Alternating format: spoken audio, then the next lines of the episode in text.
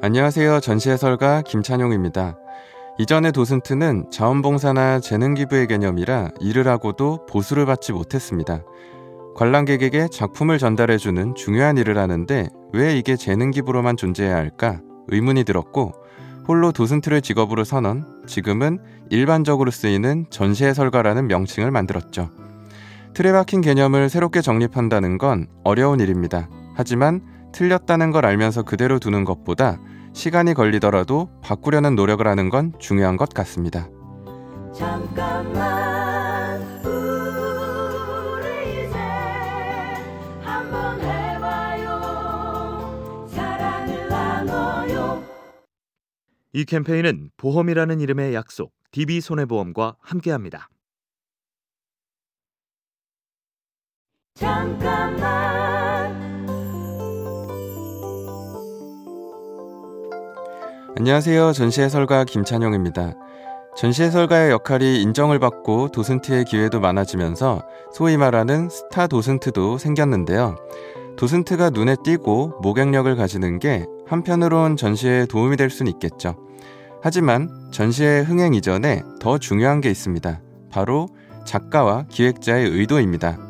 관람객과 직접적으로 만나는 건 도슨트이지만 전시회에서 무엇보다 누구보다 주목받아야 하는 건 작가와 작품이어야 한다는 제 신념은 언제나 변함없습니다. 잠깐만 우리 이제 한번 해봐요 사랑을 나눠요 이 캠페인은 보험이라는 이름의 약속 DB손해보험과 함께합니다. 잠깐만 안녕하세요. 전시해설가 김찬용입니다. 최근 미술품에 대한 대중적 관심이 높아졌다는 얘기를 듣곤 합니다. 다만 미술품 자체보다는 투자의 가치로 보는 사람들도 많이 늘고 있다고 하는데요. 저는 미술품에 투자하는 것이 투기의 목적만 아니라면 무조건 나쁘다고 생각하진 않습니다. 미술을 사치품이나 일상과 다른 개념이 아닌 삶의 일부분으로 바라보는 시선. 거기에 안목과 취향이 반영된 건강한 투자가 더해진다면 예술가의 생존도 우리의 삶도 분명 더 풍부해진다고 믿습니다. 잠깐만 우리 이제 한번 해봐요 사랑을 나눠요 이 캠페인은 보험이라는 이름의 약속 DB손해보험과 함께합니다. 잠깐만 안녕하세요. 전시해설가 김찬용입니다. 반고흐가 살아있었다면 사람들이 자신의 작품을 통해 가난한 예술가를 떠올리길 바랬을까요? 아니면 새로운 예술에 도전한 실험과 기법을 보고 감상하며 느껴주길 바랬을까요? 전시해설을 할 때 가장 많이 고민하는 지점입니다. 관람객들이 위인전을 들은 것처럼 느끼지 않도록 하는 것, 작품 자체를 감상하고 작가의 예술 세계가 온전히 드러나는 언어를 선택하기 위해 한 번 더 고민하는 이유입니다. 잠깐만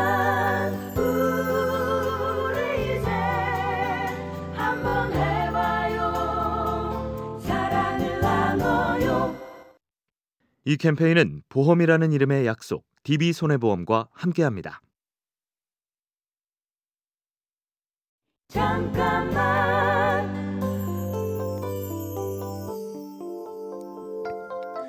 안녕하세요. 전시해설가 김찬용입니다. 예술은 좋아하는 만큼 보인다고 생각합니다. 다만 현대인들은 전시가 좋아질 만큼 공부할 여력이 없다는 걸 알기에 그 노력을 대신해 예술과의 인연을 맺어주는 것이 도슨트의 역할이라고 생각합니다. 다양한 정보를 받아들이다 보면 자신만의 주관이 생기듯 도슨트와 함께 작품을 보고 느끼다 보면 스스로의 관점이 열리는 경험을 하실 수도 있을 겁니다. 잠깐만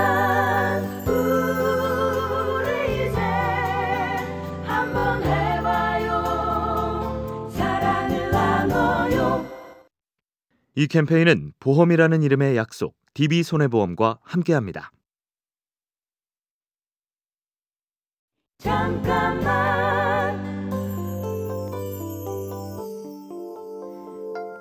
안녕하세요. 전시 해설가 김찬용입니다. 도슨트가 재능 기부에 머무르던 시절엔 이 일로 생계 유지만 가능해도 좋겠다고 생각했습니다. 미술을 전공하고 좋아했기에 관련된 다른 일을 해보기도 했지만 결국 제가 좋아하고 잘할 수 있는 일은 이것뿐이었습니다. 힘들었지만 한 달만, 1년만 이렇게 조금씩 버티다 보니 결국 여기까지 올 수 있었는데요. 오랜 시간이 걸렸지만 그 시간은 배신하지 않았고 더 나은 나 자신을 만들어줬을 거라 믿습니다. 잠깐만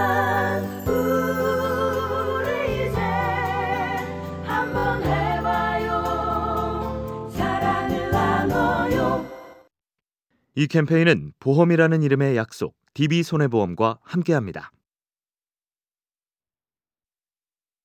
잠깐만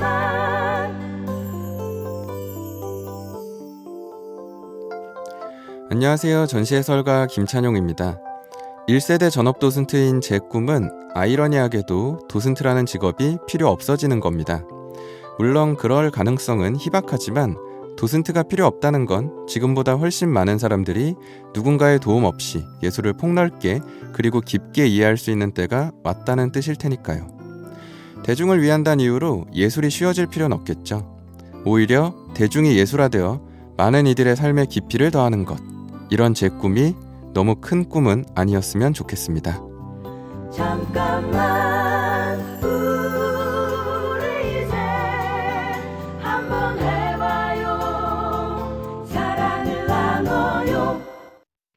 이 캠페인은 보험이라는 이름의 약속, DB손해보험과 함께합니다.